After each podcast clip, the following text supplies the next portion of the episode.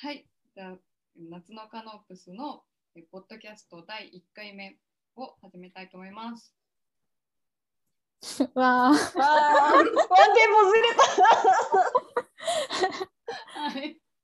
えっと、今回の司会は、えー、トゥーが務めます。よろしくお願いしよます。よろしくお願いしまた。す。お願いします。はい。では、まあ、夏のカノープスはですね、えっと、これまでに、まあ、文学フリマでフェミニズムについて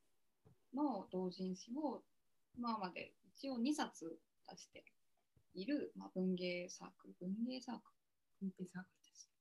ですね。で、えっと、今回ちょっと初めてポッドキャストをやってみようということで、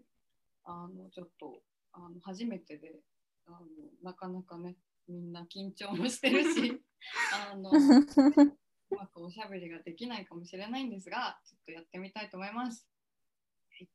で今回は、えーと、またフェミニズムに関する、まあ、あの同人誌を新刊を出そうと思っているので、まあ、それについての、まあ、何を書いていこうかとかあとはもうちょっとあのみんなのメンバーの興味があることだったりを、まあ、おしゃべりしながら、まあ、どんみんなで、まあ、考えていきたいなというふうに、まあ、思って、まあ、ちょっとこのポッドキャストを始めてみました。よろしいでしょうか、皆さん。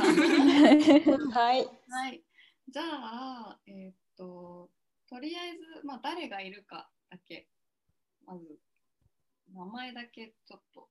挙げてもらってもいいですか？じゃあ私から、はい、セイラです。よろしくお願いしよろます。しくお願いしお願います。お願いしします。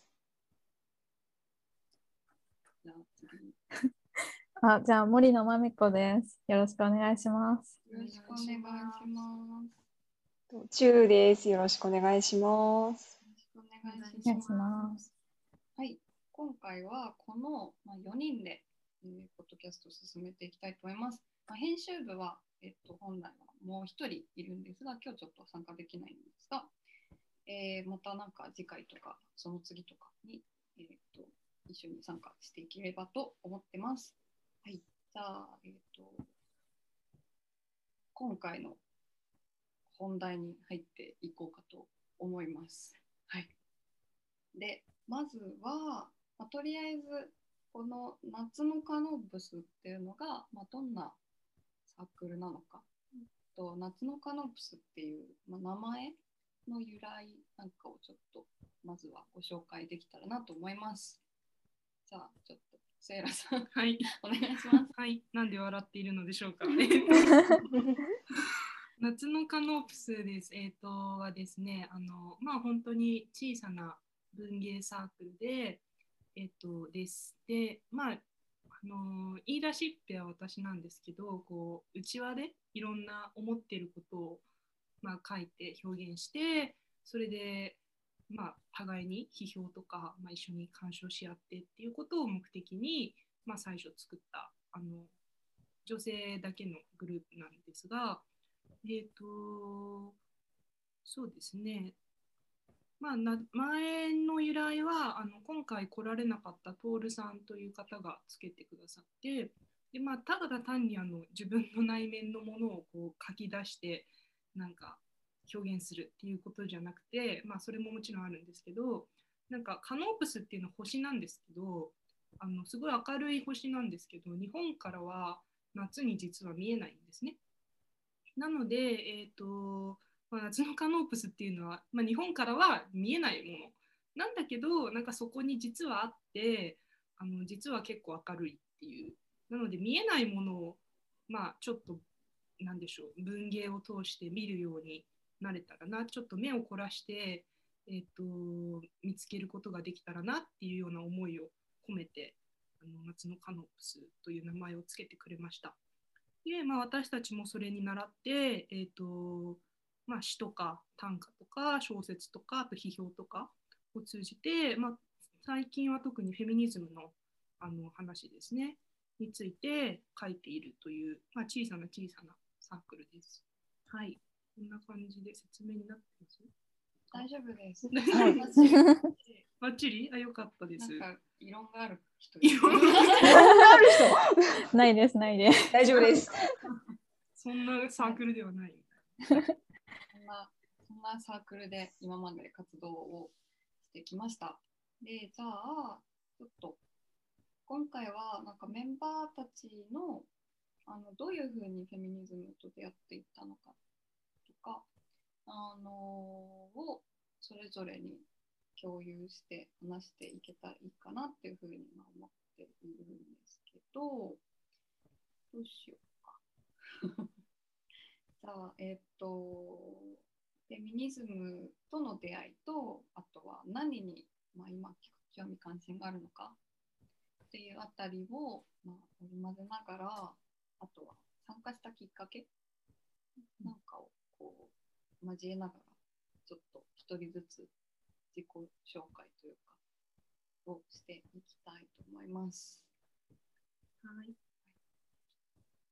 最初に行きたい人いますか？結構あれですよね。こういうのあんまり私が私がってやらないサークルですよね。みんなこうつつましいなんか。うん、スーさん？はい。どうでしょう？そうですね。はい、私は、えっと、今はまあ大学院生をやっていて、専門は美術、美術史なんですけど、えっとまあ、特にフェミニズム美術史とか、まあ、ジェンダーとか、あとはクイア批評なんかを使いながら、あのまあ、美術史っていうのは結構男性中心的な学問なので、そのあたりをどういうふうに、まあ、別の視点から、まあ、語っていけるのかみたいな部分を、まあ、ちょっと興味を持って研究しています、で、えっとまあ、夏のカノープスには、えっとこの間の、えっと5月に出した、えっと第2号から参加させていただいております。そこでは、えーエッセイと、あとは、あの、なんだっけ、燃える女の衝動ですね。そ。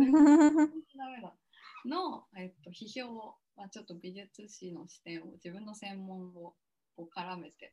書いたりしています。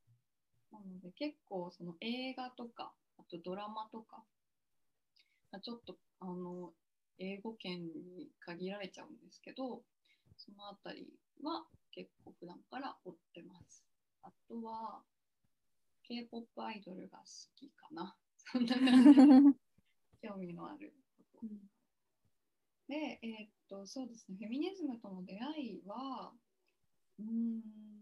多分、一番最初にフェミニズム、自分がフェミニズムという名前で、あの、いろいろものを考えるようになったのは、まあ、大学に入ってから、大学に入って、まあ、主に英米文学とかのあの批評の部分から、まあ、私はあの入っていったんですけどでもなんか思い返せばずっとその自分のジェンダーに対するすごい違和感とか葛藤みたいなものをずっと抱えていて、多分幼稚園生とか小学生ぐらいの時からずっとなんか自分の中の女性性とかフェミニティみたいな部分になんかこうどうしてもうまく言えい。ないけど嫌な部分嫌だなと思う部分だったりとか、まあ、どう私はあの結構スカートが履くのがずっと嫌でうんそういう部分とか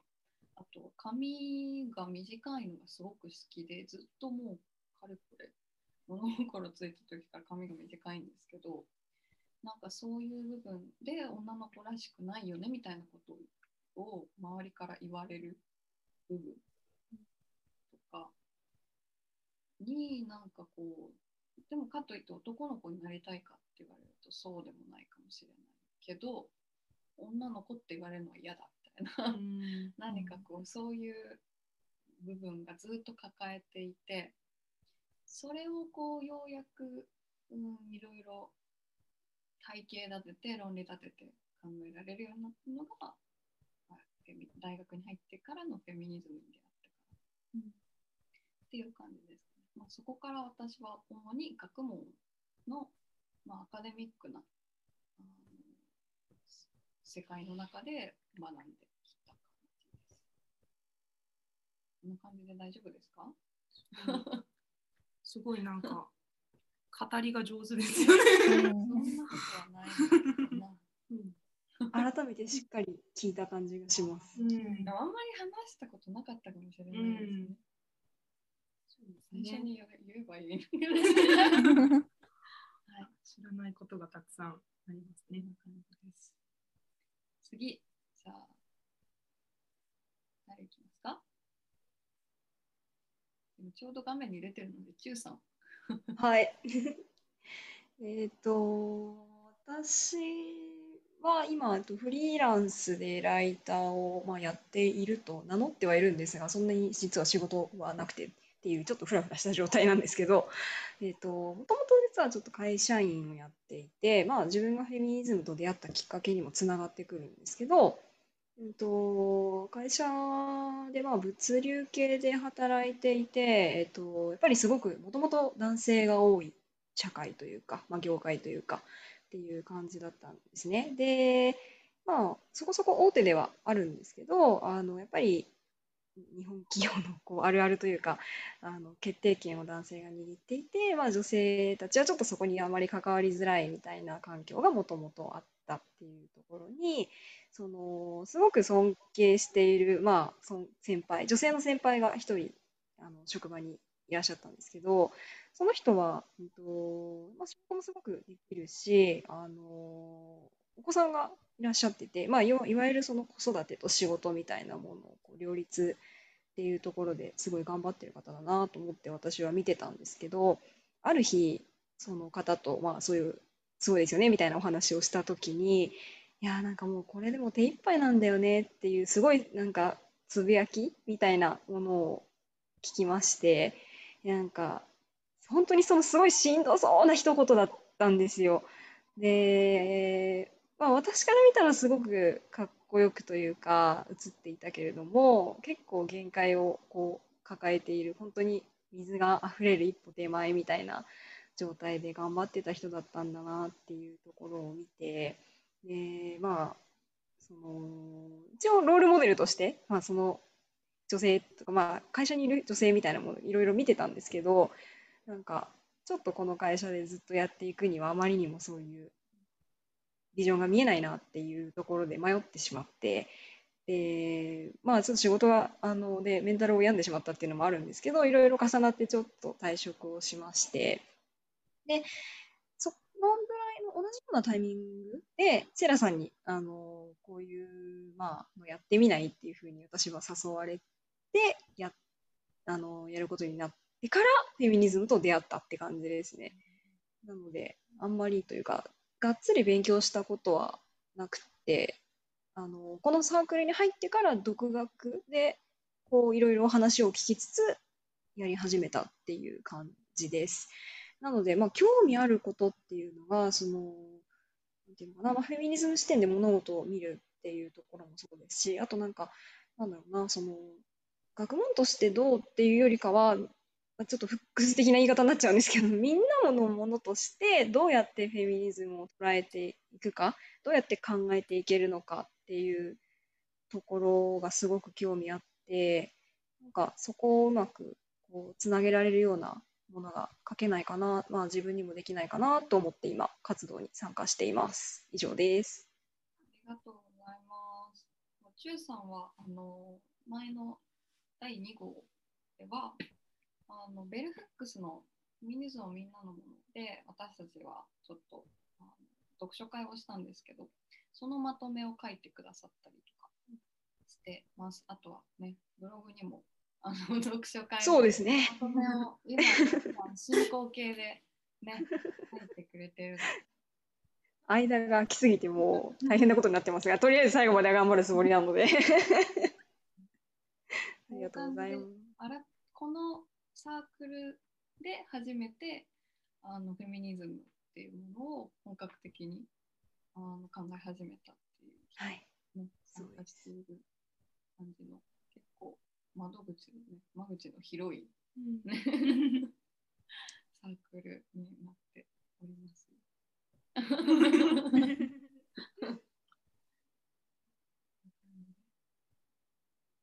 あと、いいですか？じゃあ次に行きましょうか。はい。次、どうしますか？じゃあ私やります。お願いします。えーっと、森野まめ子です。今は大学で心理学を学んでいます。えーっと、何に興味があるか。うーん。まあ、そその前にやっぱり、えーっと、フェミニズムに出会ったきっかけは、大学2年生の時に、その、学校の評論コンテストでちょっとお小遣い稼ぎをしようと思って。その優秀な人にはちょっと図書カードがもらえたのでそれをしようと思ってその対象の本の図書のリストを見た時に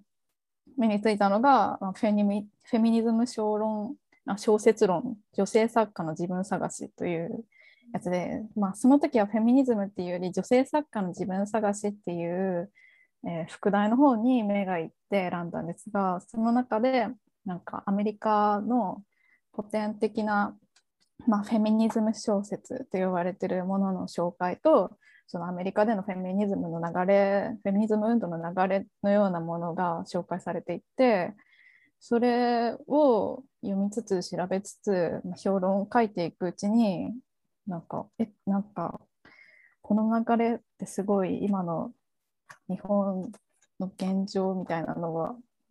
当てはまるところがあったんですけどそれがもうなんかアメリカでは何十年も前の話で なんかあれ日本って遅れてるのかなっていうのねそこで気づいてでジェンダーギャップとかをその時に調べてちょっと百何十位みたいな感じでびっくりしたりして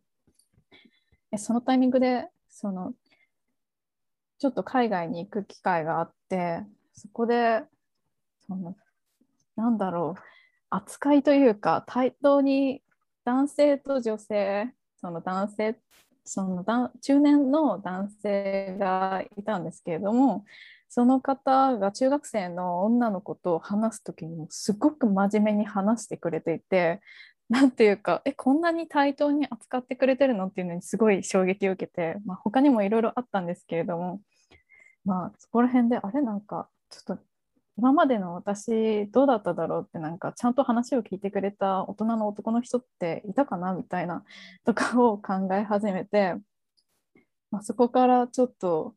あれ？もしかして今まなんか今までちょっと違和感持ってたのってやっぱりおかしいことだったんじゃないのかなっていうのに気づき始めた時に東京にちょっと一人旅に 行った時にちょっとセイラさん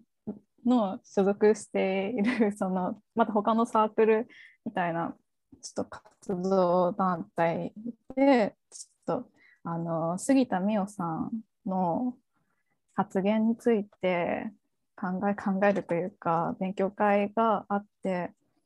それに参加してなんかすごく突然だったんですけど私前日にそのイベントがあることを知ってまあそこでまあ、セイラさんとお知り合いに なっていて、まあ、その後もそのサークルの勉強会に何度か、えっと、参加させていただいてで、まあ、自分の中でなんとなくこうそういうフェミニズムとかその差別とかということに関して、えーちょっと考え始めてたところにセイラさんから私が小説を書いてるっていうことをちらっと言っていたのでここで夏カの夏のカノープスの第1号で一緒にやらないかということをお誘いをいただいてそれでまあえっと私は夏のカノープスの第1号の娘たちは扉を開く。で、えっと、ちょっと母と娘の関係とかについて扱った小説を載せてるんですけれどもそこからまあサークルに参加させていただいて第2号は参加はしなかったんですが、まあ、いろいろと情報を、えっと、共有してもらったりして勉強会にも参加させてもらったり、まあ、興味の夏のカノープスに参加することでフェミニズムにだんだん興味が広がっていってまあでも初め入りがフェミニズム小説論からだったっていうのもあってそのいろんな、まあ、ディストピア小説とかが結構好きで その辞書の物語とかパワーとか声の物語とかそういうのを読んでいって、まあ、今今年になってかなり本格的本格的にとかいろいろ勉強会に参加させていただいてフェミニズムを学んでいる感じです。いろいろ興味は、まあ、心理学とも絡めてその心理学の世界では割と、まあ、フロイトとか、まあ、ちょっと気持ち悪いこと言ってるってことで有名だと思うんですけど まあ気持ち悪すぎて私あんまり触れてこなかった触れてこなくてユングの方へ行ってるんですけど、まあ、ユング心理学の方でもやっぱ、うん、男女二元論で語られる部分もあるし、まあ、そこら辺をどう紐解いていけるかなっていうのを今考えているところです。はあ、以上です。ありがとうございます。最初のズムの小説論？はい。なんか具体的に何扱ったんですか？その批評コンテストで書いたやつは。あーしえっ、と何フェミニズム小説論もめちゃくちゃいっぱいそのアメリカの小説が15冊以上扱われてるんですけど、まあ、そのそれをその時代の流れを追って、えー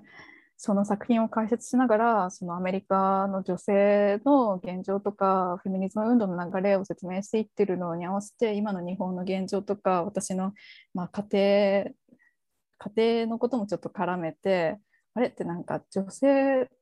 てまだ日本まだ日本ではというかすごくなんだろう一個の個人として扱われることってその難しいんじゃないのかなっていうことに気づいて私は母に対してそのなんだろうその個人というよりも母とかなんか、まあ、父の妻とかいうそんな感じのまあそこに縛られている感じがあって父のことはすごいなんか好きなものとか嫌いなものとか,、まあ、なんかどういうものをどういうふうな性格でとかかなりなんだろうこの個人としてなんだろう分かってしまっている 分かっているのになんか母については全然知らないなって何が好きで何が嫌いでとかそういうのを知らないなと思って、まあ、そういうのも絡めてちょっと書きました無事にあのお小遣いも稼げました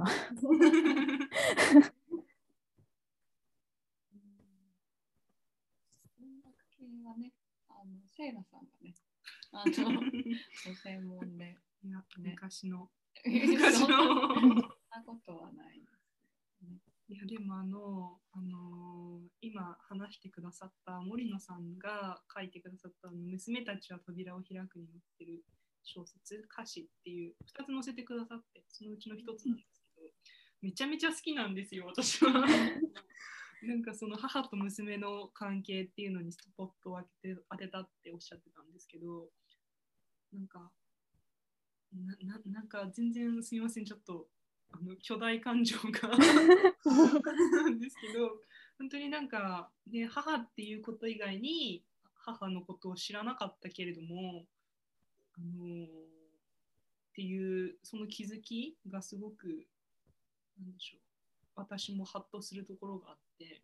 すごくいいので皆さんぜひ読んでください あありがとうございます読んでくださいはいはい、ありがとうございます。じゃあ、最後、セイラさん、はいお願いしまありす。がとうございます。えっ、と、そうですね、フェミニズムとの出会いは、えっ、と、なんていうか、すごい告白すると、あの私、こう、ネオリベだったんですよ。あのネオリベラリストっていうか、なんか、すごく、まあ、小さい時からこう私はこう会社であの企業に入ってキャリアを積むのかなって思っていた感じで、でそのロールモデルは母だったんですね。なんかこうバリバリ働くっていう感じの。で、えー、となのでちょっと正直フェミニズムっていうのがずっとピンときてなくてなんか学びはするんですけどでもやっぱりそのなんでしょうアファーマティブアクションとかなんか女性とか、まあ、黒人とかそういう対特別に対処するっていうのはなんか公正じゃないんじゃないみたいな考えの持ち主でもともと。で、えー、とだったんですけどなんかいろいろあってやっぱりあの、まあ、大学に入って大学を卒業する頃になってやっぱりこうなんでしょうすぐにこう就活をして、あの働くよりはあのもうちょっと勉強したいっていうのがあったんですね。でそれはなんとなく今思えば、まあ、今今生きてる、まあ、日本社会に対するちょっと違和感というかちょっと生きづらいなっていうのがあってで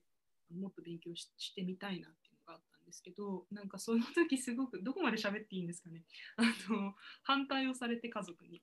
で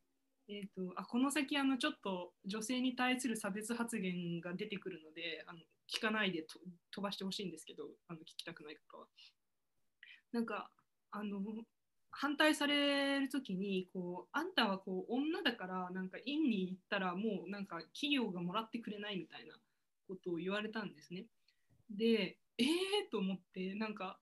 ね、別になんか修士まあ、博士までだったらちょっとわからないですけどなんかそんな、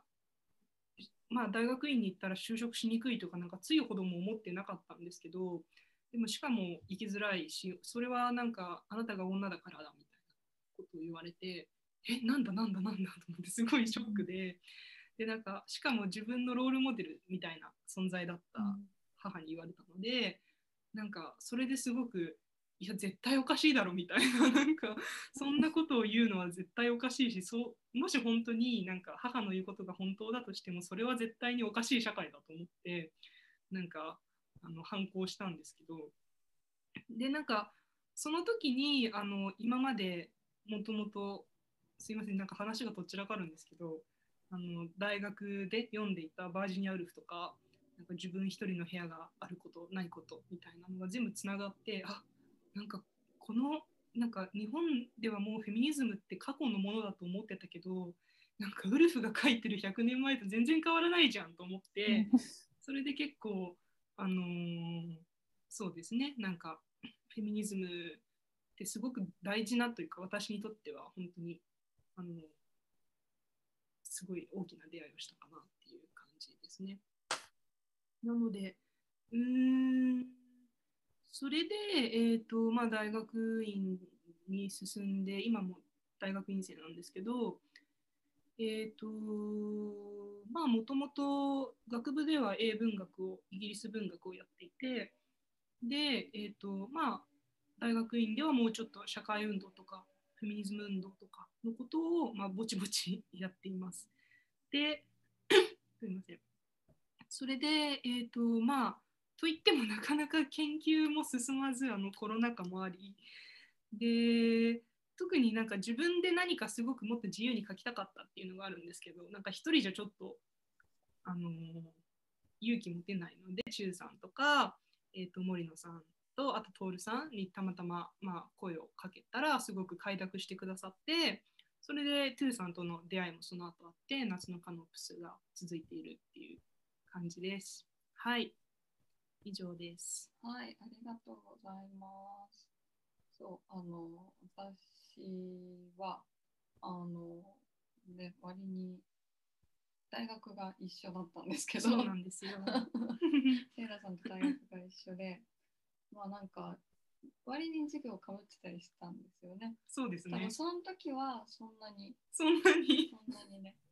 あの、お友達の友達のお友達みたいな感じで、なにあの喋ることもなかったんですけど、ねあの私は結構そういうジェンダー批評系の授業とかめちゃめちゃ取ってたんですけど、それではかぶってなかあんまりかぶらなかったですね。なんか、なんか、興味なかったのかな？だからなんか卒業してからね、そうですね。こう卒業式でが出会いだったそう感じで 合致したっていう。そうなんです。そうそうそうそう。ジェンダー系だと取ってなかったですね。なんか、あ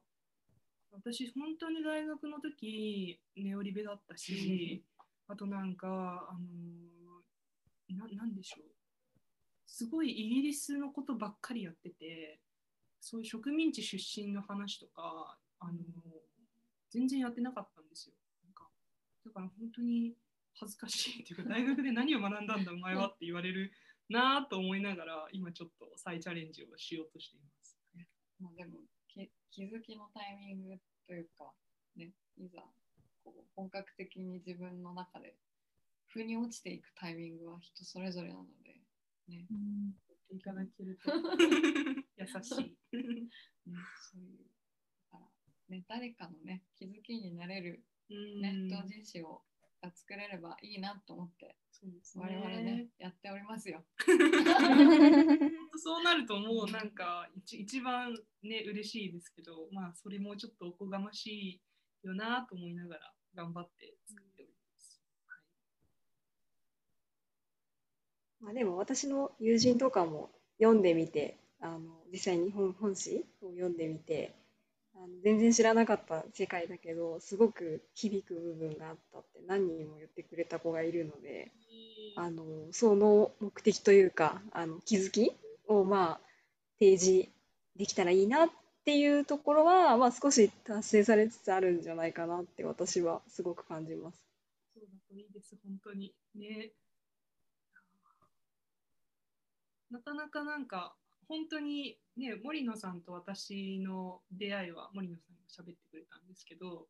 なんか、中さんとは、すごい 何年代のなんか、そうすごい幼馴染みたいなそうだね。感じなので、小たえ？スキンスライル多分小学校 4, 4年生とか。4年生とかだな。から、なんかまさかや将来一緒にフェミニズムのこういう、うん。ね、なんか活動というかするとも思わなかったんですけど、うん、もちろんなんか中学とか高校とかねあの大学も違うしそういう意味では間は空いてるんですけど違う道をたどっていった結果なんか似たようなところに一緒に持ち合うみたいな感覚ですかね。ねえ。なんかなかなかこう今考えたらあの去年の5月にその娘たちは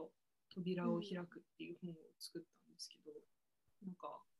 声かけるのも勇気いいるよな普通はって思います。で森野さんとかにもな森野さんが小説書いてるって私確か知らなかったんですよ。知らない知らなくて、そう、多分知らなくて、なんかなんかツイッターでつながってて、そうそうそうそうそう、でなんかツイッターでつながってて、すごいなんか感性がすごい豊かな方だなっていうのは思ってたので、なんかぜひ声をかけたいと思って頑張って声かけたら、なんか実は書いてます。えー、みたいな感じでしたね。だからすごい嬉しかったですね。あのなんか偶然も重なって。人生わかんないですね。わかんないですよ。悪いことはできないですよ、本当に。いやもう声かけてくださってすっごい嬉しかったです、私。本当に。ね、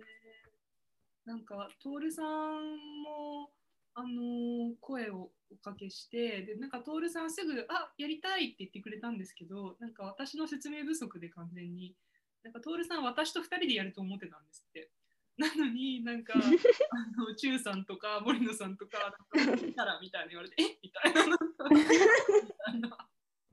感じだったですね。でも本当に。そうそう。本当にあの第1回の初回のミーティングがだいぶ面白いことになってましたよね。あの初めそう初めて会う人がまあ3人。で全員の共通の知り合いがセイラさんしかいないので、はいあのセイラさんとの関係は何かみたいなところから多分自己紹介をしたんですよ。そう、そうでしたね。面白かったですね。私、コロナ禍でいまだ一度も会ったことないですかね、夏のそうなんでですよねすよね。。あ、そうなんか、そうか。そうですそうですよね。そうなんですよ。うん森野さんだけはずっと画面の中の状態で今い